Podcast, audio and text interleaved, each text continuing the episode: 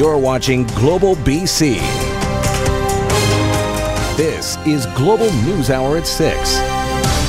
Good evening. Thank you for joining us. Chris and Sophie are off tonight. Those stories in just a moment, but we begin tonight with breaking news. Quite literally, a broken water main is once again wreaking havoc. This time, the damage is in Lynn Valley and multiple homes are impacted. That's where we find our Sarah McDonald. And Sarah, that's now four breaks in four different communities recently.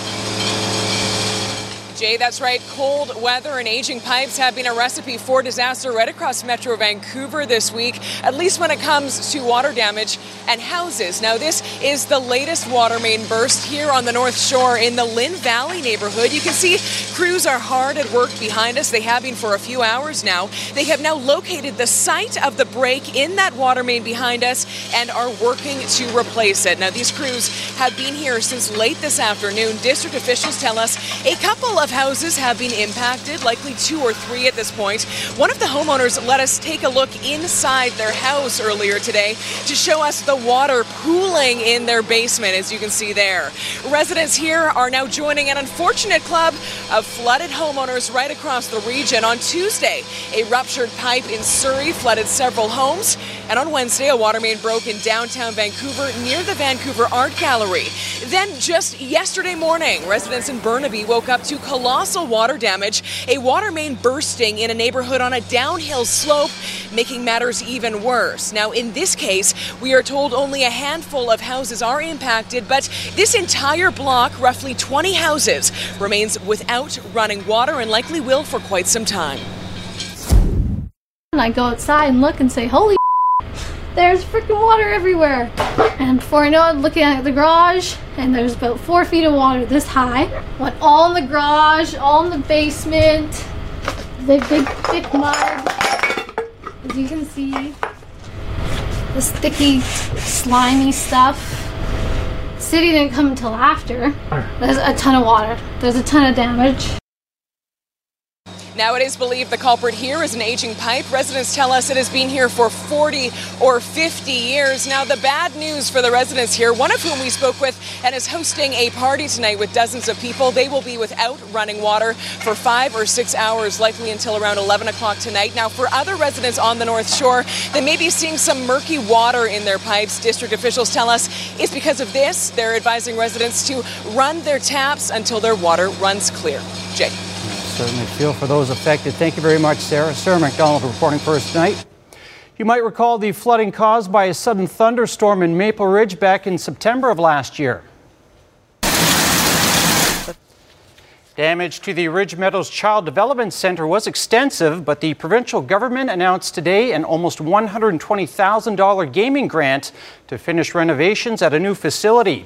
The 30 year old society helps more than 1,200 children with special needs each year. The new site is now just a few months away from a full opening. There are growing calls for accountability as police investigate another shooting at Vancouver's Oppenheimer Park. Those who live and work in the area are questioning what needs to happen before serious action is taken. Our Nadia Stewart is live outside City Hall with more on the growing concerns. And Nadia, many are wondering tonight where is the urgency in finding a solution here? Well, and some are calling for an injunction, but advocates say an injunction will not help the situation. It will only leave Oppenheimer Park residents in an even more dire situation. A legal clinic and community dinner at Oppenheimer Park marks the one year anniversary of the current tent city, one the subject of much debate. We only displace people from camps when we are looking for excuses to get rid of the visible manifestations of homelessness and poverty that are a result of government inaction. Advocates and park residents say the situation at Oppenheimer is because of a failure by the city to address the real problem inadequate affordable housing for its most vulnerable residents. They say the decampment in August happened without consultation and only made matters worse. When the city talks about how they came up with an amazing plan to house 100 people, there were people literally dying in the streets, and that was one of those people was my niece. We need to stop waiting for incidents to happen at tent cities to use those as an excuse to displace people. The latest incident in the park was a shooting Thursday evening. One man remains in hospital. Advocates are critical of Vancouver Police's response. We're not the Board of Housing, we're the Board of Parks and Recreation. But NPA Park Board Commissioner John Coupar says police are doing their best. He says it's time for the board to focus on its mandate. People don't have access to their park. This is a park deficient neighborhood in any event, and that park also provides a lot of services for the community. That, that facility is now closed. The park board voted this week to hire an independent third party to assess the needs of those living in the park and make recommendations. An injunction is a last resort. Park Board Chair Stuart Mackinnon declined an on camera interview, and the city pointed us to police. And police say they're here to support the Park Board and the city. We'd really like to continue to push the rest of the government other than the Parks Board, who's the only level of government that has been working with this community and trying to find a solution. So, Nadia, there seems to be a lot of finger pointing here and few answers. Do we know how many people live in the park now? And I asked that question. We did not get an exact number. Advocates tell me that the city's homeless population has grown to over 2,000, but over 600 people do not have an overnight shelter option in the city of Vancouver. Back to you. All right, Nadia Stewart reporting at City Hall tonight. The man who stabbed an amateur photographer to death on the Stanley Park seawall nearly three years ago has pleaded guilty to second degree murder. 62 year old Lubomir Kunek was found dead on the seawall between 2nd Beach and 3rd Beach in February of 2017. The accused, Tyler Anthony Lajamodier, entered a plea yesterday in court. He had been facing a first degree murder charge but pleaded guilty to the lesser charge. The killing was believed to be random. Sentencing is set for February 27th. Enough is enough. That's the message from the Surrey Board of Trade when it comes to the mayor's repeated attempts to block ride hailing in that city. As Richard Zussman reports, claims by Doug McCallum that residents are against services like Lyft and Uber don't match up with recent feedback. Surrey's roads are a crowded place buses, cars, taxis, and the mayor doesn't want to add ride sharing vehicles to that list. A large uh, amount of our residents in the city of Surrey um, do not support um, ride hailing. The city throwing up additional roadblocks to keep ride sharing vehicles out even before they hit BC's road. Surrey, the only municipality to vote against a regional taxi license and wants to go at it alone. Our staff are looking at um, doing our own um, licensing as far as uh, rail, uh, rail uh, ride hailing is concerned. When speaking to residents, it's a much different story than the one McCallum is telling. Why is the Surrey exception? It should be in. I think if it's a more economical way to go, I think that's the best thing to do. A poll done in June asked 725 Surrey residents their thoughts on ride sharing. 78% saying ride sharing should be available in Surrey, 74% saying it should be done as soon as possible, and 80% saying they're familiar with the services. The Surrey Board of Trade finding similar results with the business community. We have 6,000 business contacts within our membership, and we received an overwhelming 60% response in favor of ride sharing. Other Metro Vancouver mayors say it's not their responsibility to settle the score between the taxi companies and the newcomers, the ride sharing companies. That's up to the province. The province has been very clear. The decision about whether ride hailing is coming or not coming to the province has been made. And so our job is to issue a business license. The Surrey battle is just one conflict shaping ride sharing. Global News has learned the Labor Relations Board is set to mediate on Tuesday between the UFCW and Lyft and Uber. The union wanting a ruling. The major companies must make drivers employees, a decision that would rattle the business model and potentially stop Uber and Lyft dead in their tracks. Richard Zussman, Global News. More details today on that small plane crash on Gabriola Island. The twin engine plane, piloted by Alex Bahlsen, had been traveling from Mexico to Nanaimo when witnesses say it appeared to struggle before nosediving into a wooded area. A preliminary report by NAV Canada indicates the aircraft was approaching Nanaimo for landing when an equipment issue was reported. A short time later, it dropped off the radar. Several senior homes on Vancouver Island are under scrutiny tonight. The health authority intervening at another retirement concept senior care home, the third since September. Global's Brad McLeod explains what's behind the concerns. Enjoying activities. These seniors seem to be happy with their care at a retirement concepts facility. But this promo video is in stark contrast to what is really happening on Vancouver Island. There are documented cases of physical and emotional abuse which have happened in Selkirk Seniors Village in Victoria. It's a 217 bed extended care facility, and it's the latest retirement concepts owned operation to be taken over by Island Health. I just find the rooms are very dismal. Two months ago, I would have the staff sort of say, Gosh, we're so short staffed. Dr. Murray Fyfe, the health officer for the South Island, releasing a report. He found through numerous routine and complaint based licensing inspections, it was clear there was insufficient staffing and a lack of overall cleanliness. And instead of the usual process of placing conditions on their license, the situation so dire, Fyfe called for another immediate administration takeover. Out of seven retirement concept facilities on the island, in the last three months, nearly half are being run by Island Health. But Retirement Concepts has facilities all throughout the province. The fact that they all happen to be re- retirement concepts uh, facilities should be a matter of public concern. It's certainly of concern to me.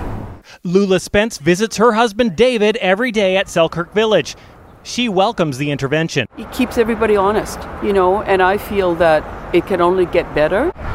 Karen Shop says goodbye to her 93 year old dad, Milton. I'm looking forward to the improvements and uh, for, for better for everyone, not just my father, but for everyone. Susan Aberman will take on the administration duties at Selkirk for six months. She is also overseeing the Comox Valley Seniors Village and Nanaimo Seniors Village. Love you, Dad. Brad McLeod, Global News, Victoria.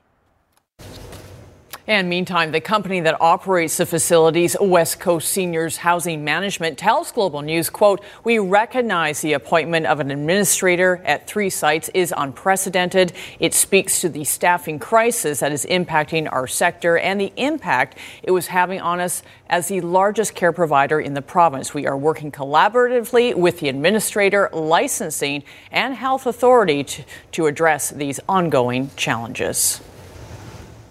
It's a unique program that's changing young lives. For more than two decades, the Odd Squad has been working together with junior hockey teams on a peer to peer outreach program. It covers drugs, gangs, and other community issues. Aaron McArthur has more on how it works and why it's succeeding where others have failed.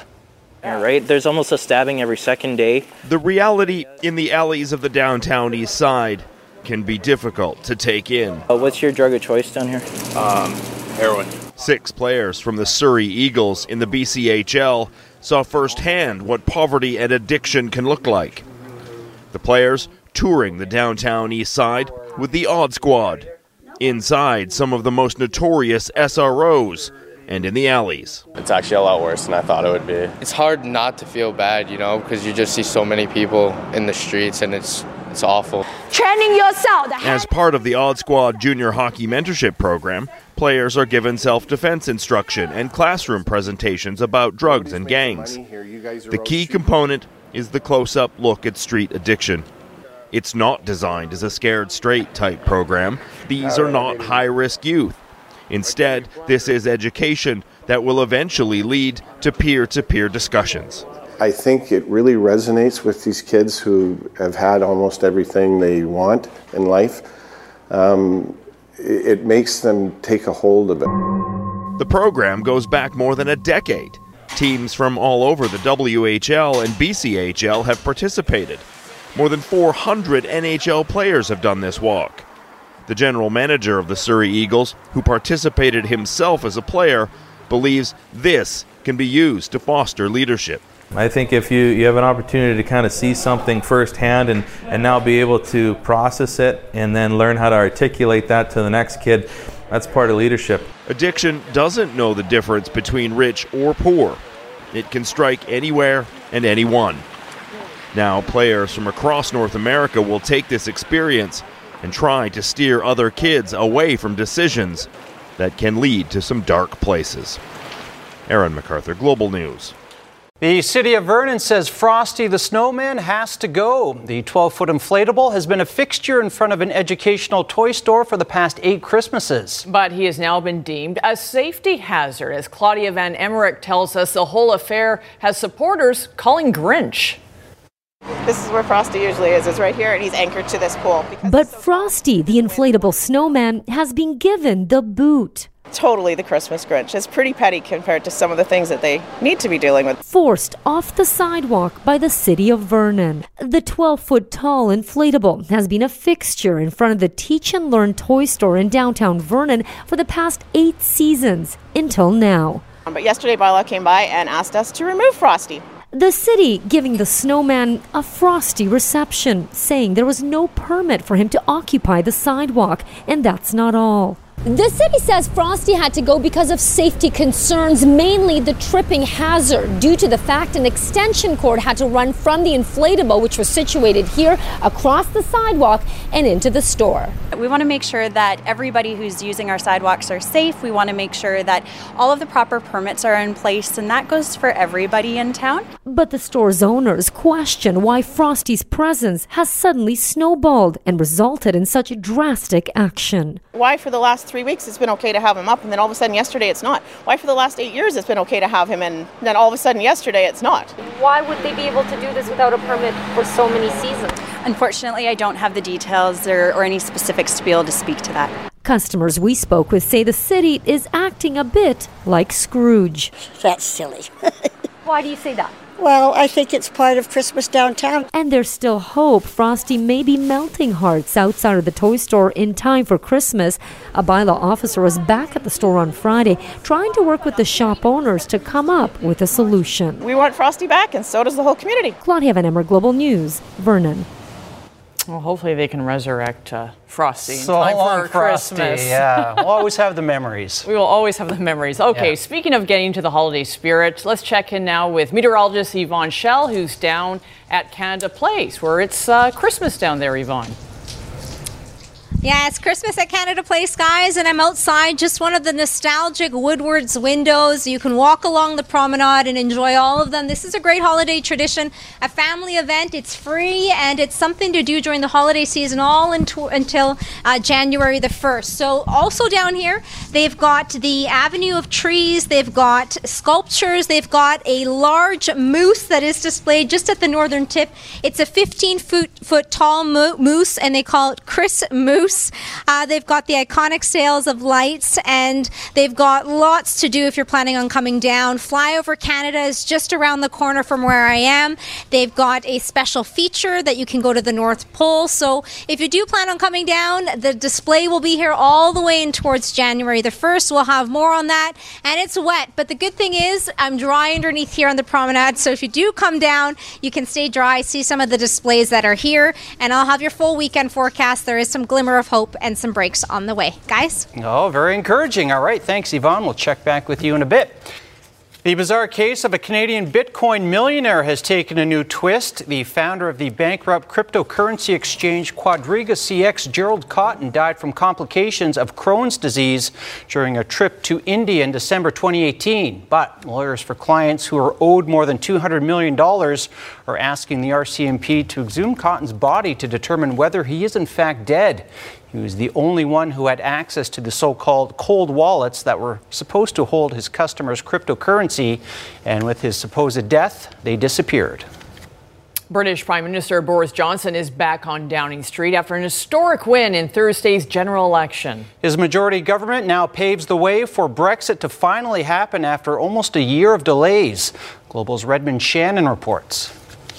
Good afternoon. This, this morning I, I went to Buckingham Palace and I am forming a new government. And on Monday, MPs will arrive at Westminster to form a new parliament. Boris Johnson's greatest day yet, glowing in his new hefty majority and reaching out to his opponents in this divided nation. And then I want to speak also to those who did not vote for us or for me and who wanted and perhaps still want to remain in the EU. Johnson knows his majority of Brexit backing MPs came from a slight minority of voters. I urge everyone to find closure and to let the healing begin. So now Boris Johnson hopes to push his Brexit deal through the House of Commons as soon as possible and take the UK out of the EU by the end of January. We have been waiting for one year for the UK to tell us what it wants.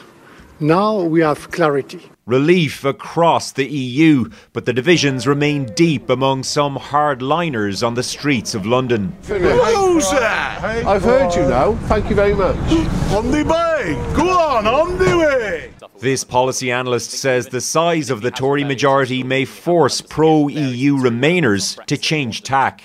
Does the Remain movement kind of accept that we are leaving and try to shape shape the outcome, or does it kind of pivot towards let's get let's rejoin the EU? For now, they have to face up to defeat and the reality that the UK likely only has a few weeks left inside the European Union. Redmond Shannon, Global News, London. For only the third time in U.S. history, the House of Representatives will be voting on articles of impeachment against a president. Aye. Ms. Jackson Lee votes aye. After 14 hours of debate, the House Judiciary Committee approved the charges against President Donald Trump today. The vote went along party lines. Trump is accused of trying to leverage Ukraine's military aid in exchange for politically motivated investigations and then blocking witnesses and defying subpoenas. The final question on whether to impeach the president heads to the House floor next week. Now to an unlikely Twitter battle making headlines. The U.S. president is facing backlash over comments he made about Greta Thunberg, the teen climate activist who was just named Times Person of the Year. NBC's Kristen Welker reports. It is round two of an unlikely feud. The President of the United States versus 16 year old climate activist Greta Thunberg. Less than 14 hours after Thunberg became the youngest person ever named Times Person of the Year, President Trump, one of the five finalists for the annual honor, weighed in, tweeting, So ridiculous. Greta must work on her anger management problem. Then go to a good old fashioned movie with a friend. Chill, Greta, chill. Shortly after Thunberg changing her Twitter bio to read A teenager working on her anger management problem, currently chilling and watching a good old fashioned movie with a friend. The backlash against the president's comments coming quick. With some pointing out that the teenager is on the autism spectrum, something Thunberg has called her superpower in her fight for the environment. Nothing like going after a young girl with Asperger's syndrome. Former First Lady Michelle Obama just off a trip to Vietnam with today's Jenna Bush Hager. The fate of young women here at some point determines the fate of all of us. Tweeting this message to Thunberg overnight Don't let anyone dim your light. Like I've met in Vietnam and all over the world, you have so much to offer us all. Ignore the doubters and know that millions of people are cheering you on. The current First Lady has made it her mission to take on cyberbullying. There is one goal to be best. That name for her campaign trending overnight. It's not the first time the president has targeted Thunberg. Earlier this year, he tweeted a clip of her speech about climate change at the United Nations. How dare you! Along with the message, she seems like a very happy young girl, looking forward to a bright and wonderful future. So nice to see. Thunberg at the time taking it in stride, changing her Twitter bio to read, A very happy young girl, looking forward to a bright and wonderful future. This all comes as German Chancellor Angela Merkel was named the most powerful woman by Forbes magazine for the ninth straight year. Merkel has been in her role since 2005, but it says she will not seek re election in 2021. So Coming in at number two is Christine Lagarde, who became the president of the European Central Bank last month.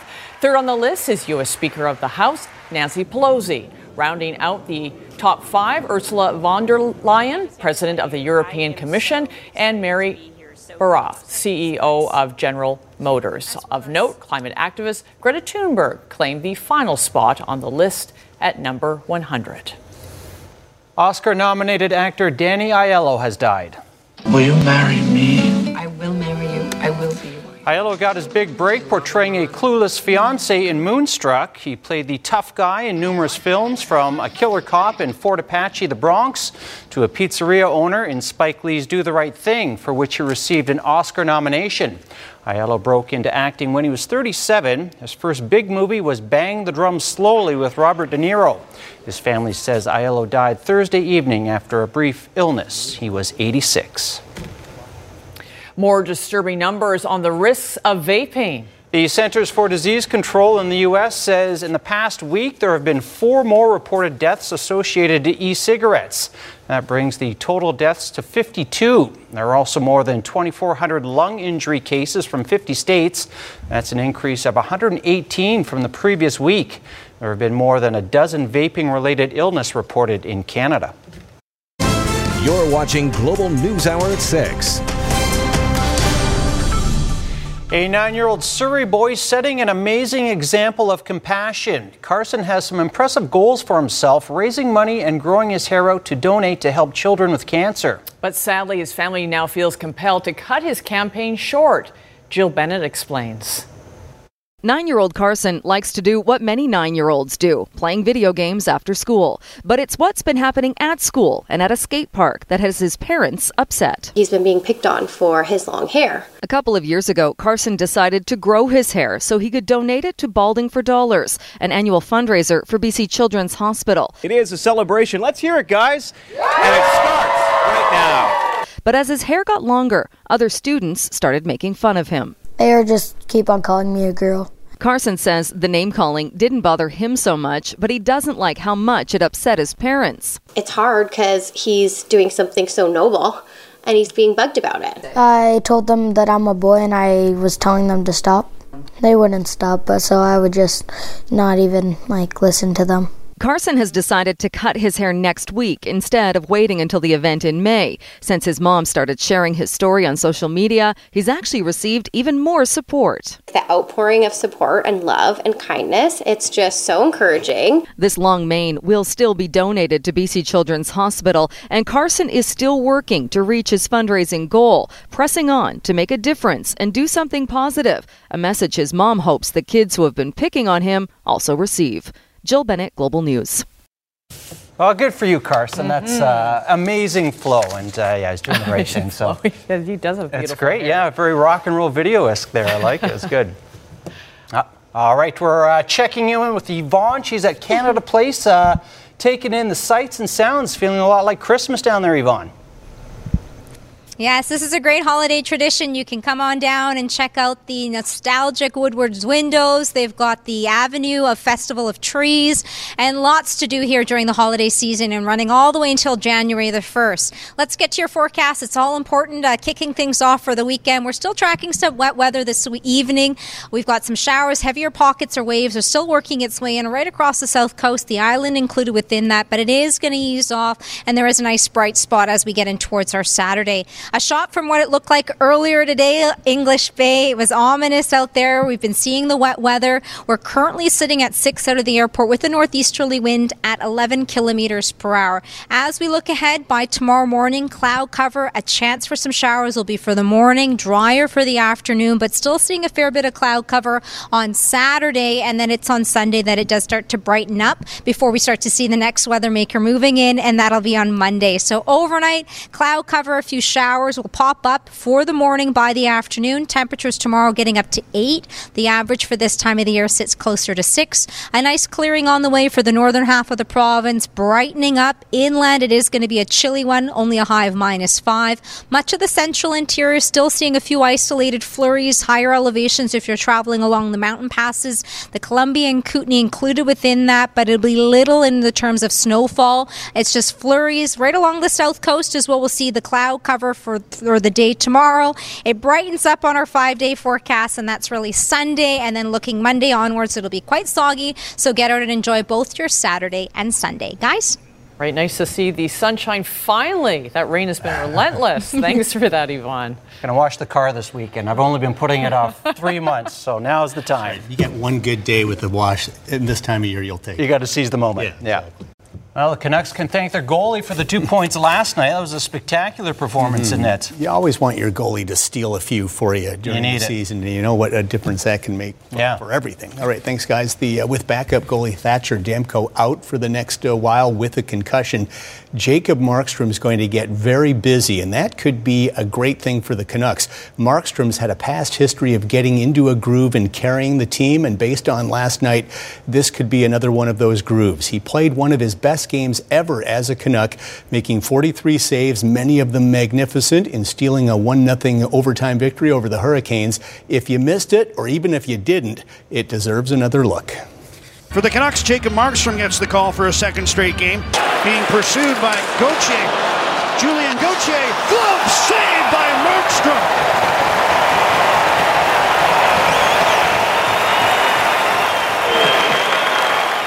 Svechnikov has it. Top of the slot. Dishes off. Oh, what a save by Markstrom again with the glove. As he was able to snare that shot off the stick of Dougie Hamilton. Center Hughes under pressure. Here's Foegele. Out oh, comes Markstrom. Able to poke the puck to the corner. Now he's trying to scramble back. Puck in the air. And Markstrom gets the glove on it. What a wild sequence this is. Jacob Markstrom put on a clinic in that second period. Shots on goal. What was it, 22 to 7? Svechnikov in. There's a backhander stopped by Markstrom as Foegele tested him in tight. Staal still with the puck. Comes up front of the backhand, put it to the crease. Knocked away by Markstrom again. Jacob Markstrom up to 33 saves now. Here's Pesce. Centering Foegele. Stopped by Markstrom. Pumps in the crease. Cleared away by Tanev. Jacob Markstrom, another huge stop. Since March 26, 2013, the Canucks are going to overtime in a 0-0 game. Slavin's lost his stick. Boeser centers. And here's Pettersson. Scores! Unbelievable. A shot. The team to Pettersson, The other half to Jacob Markstrom. 43 save shutout. Pretty amazing. We reported earlier this week that the Whitecaps were close to signing Canadian international Lucas Cavallini, and now it appears the 26 year old from Toronto will indeed come to Vancouver, and it'll all be made official early next week. Multiple sources say Cavallini will sign for four years, and that the Whitecaps had to pay six million U.S. dollars in transfer fees to Mexican League side Puebla to land Cavallini. He will give the Caps some finishing skills. He's been a great producer for Canada's national team of late as well. You can see the quality around the net, and the Whitecaps are desperate for that kind of player. Cavallini also scored 29 goals in 75 appearances for uh, Puebla in a very good Liga MX. So hopefully the first of many signings to upgrade the talent level for the Whitecaps. All right, double session at the President's Cup in Australia today. Best ball in the morning. Adam Hadwin did not play. Tiger Woods also took the morning off. Very cold and wet in Australia today. Abraham Ancer, first Mexican to ever make the international team. Look at the putt. Look at where he's aiming won his first two matches and makes an incredible putt early in this one. Internationals began the day with a six and a half to three and a half lead. That's like a 1% putt, even for those guys, but it went in. Another international rookie, 21 year old South Korean Sungjae Im. Almost holes out for Eagle. He and Ancer paired together today to beat Patrick Cantlay and Xander Schauffele 3 and 2. Another rookie, CT Pan from Taiwan, his approach at 12, and he almost holes out for an eagle at that hole. He and Hideki Matsuyama destroyed Patrick Reed and Webb Simpson 5 and 3. Reed has been heckled a lot by the crowd. A lot of shovel references after his bunker display last week. 0 3 now for Reed this week at the President's Cup. Final morning match. Adam Scott, the local Aussie, the favorite. They love him. He and Ben An tie their match with Kuchar and Finau. So the internationals got two and a half of the four points this morning. They now lead nine to five. Later today, it's the four alternate shot matches. Adam Hadwin not playing, uh, playing, dealing with an illness right now. Tiger Woods also not playing today. Take, uh, keeping an eye on that back, and with the cold weather, maybe not a bad decision. Tomorrow it's the 12 singles matches. The internationals have not won this tournament since 1998. High school basketball season just nicely getting underway. Many of the top teams in the province at the Langley Event Center for the Howard Tsumura Invitational. Quarterfinal today, Langley Christian and green taking on St. Thomas More. Bella Gaspar with the uh, shot clock beater there for the Knights, but Langley Christian going inside to Kate Vanderzam for the layup. They win it 58 43. Also today, the powerhouse Kelowna Owls, second in the province last year, won it all the year before that. They're in yellow, taking on R.A. McMath of Richmond, Cassidy Day for the lay in, and then Paris Kirk with the steal takes it all the way for the basket as the Owls win at 70 39. They advance to the semifinals, which go tonight, and the tournament final is tomorrow night, also at the LEC. So some fine high school action hmm. going on. Looks like Here's a look at your snow report for tonight. Whistler Blackcomb with 4 new centimeters and a base of 50. Grouse with a base of 40 centimeters and 32 for Cypress. Revelstoke with a base of 126. Areas near Fernie at 105 for the mountain. Kicking Horse at 98 centimeters. Big White with 10 new centimeters, a base of 106. Silver Star 9 new centimeters. Sun Peaks with a base of 26 and 80 for Apex.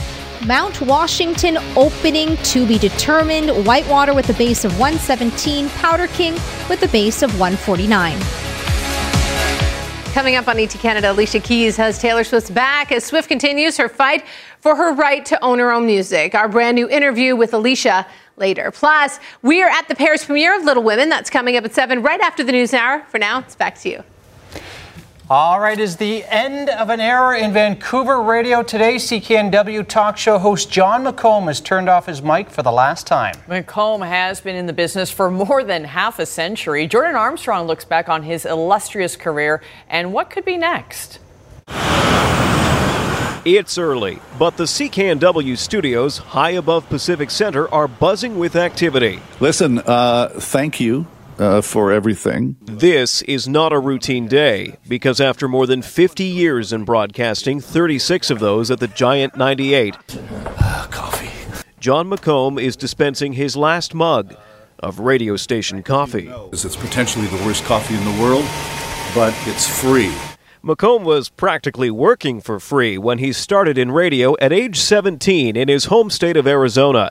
He spent time at the old CFUN Vancouver and stations in Portland and Montreal before landing full time at NW in 1983. He wasn't really interested in Jon McComb. He would be interested in the story and the guest. And I think that's why the listeners have always enjoyed him so much. It's 3 o'clock. CKNW News Talk 980 presents The World Today. Especially those years when he did the afternoon program with his pal, Philip Till. Any advice for retirement? You've been at it a few years. Uh, yes, but I'm. See, my ambition was to become North Vancouver's laziest man. And I think I have achieved this. Now, knowing McComb, he's going to go after that title. No chance of that, says his wife. With five grandchildren and years of missed evenings together, he'll be busy. Just things we've never been able to do because dinner is at four o'clock, bedtime's between six and six thirty, including the weekends. So it's almost like having another child. Every day of, of his life. He's been called the voice of the common man and a voice of support for those battling depression, sharing his own struggles with his audience. Colleagues say he's an open book and a real decent guy. That's Jon in my eyes. Lovable grandfather and drinking buddy combined into one. Cheers, everybody. Thank you. Jon McComb leaves full time radio on his own terms and at the top of his game. Talk about going out with a bang. I didn't cry. I, yeah, somebody give me a Kleenex, but I, I didn't haven't got that far yet. So I may cry when I open up my first pension check and see how little it is, and then I'll probably burst into tears. But but no, it's uh, the, the, time was right. Uh, it felt right, and uh, yeah, it's time to move on. Jordan Armstrong, Global News. We wish him a happy retirement. Yeah, congratulations on an amazing Yeah. career, Jon. The uh, the popper got him there. That's Yeah. uh, a might, have, might have sent him uh, back home in a different vehicle than he wanted. Yeah, that's right. Surprised him. All right, uh, let's check in with Yvonne one more time. Uh, a final look at the weekend weather forecast. How's it looking, Yvonne? We just have a bit of wet weather to get through this evening and potentially for tomorrow morning, but then things really do start to brighten up as we get in towards our Sunday. It should be dry by the afternoon tomorrow. Sunday, the nicest. Get out and enjoy it, and then we'll track some rainfall, but that's on Monday. So great timing for some sunshine over the weekend. Guys? And a great time to check out uh, Christmas down at Canada Place. Brings back memories, those windows. It remember? does. Yeah, yeah, yeah. Were you, were you uh, around? I was not around. Oh, I was, not I a- was I was not a, a, a child in Vancouver. They're still been around a lot Yeah. longer than Go you think. check him Yes, out, though, that's in a right. nutshell. Sure, it's worth okay, a look. yes. Yeah. Add it to the list. So many things to do. Time's are running Yeah, out, that's right? true. Ten what? Ten days away? I think that's 12. Twelve. If you're going to Oh. the 25th. Okay. Well, get out there. Thanks for watching, everybody.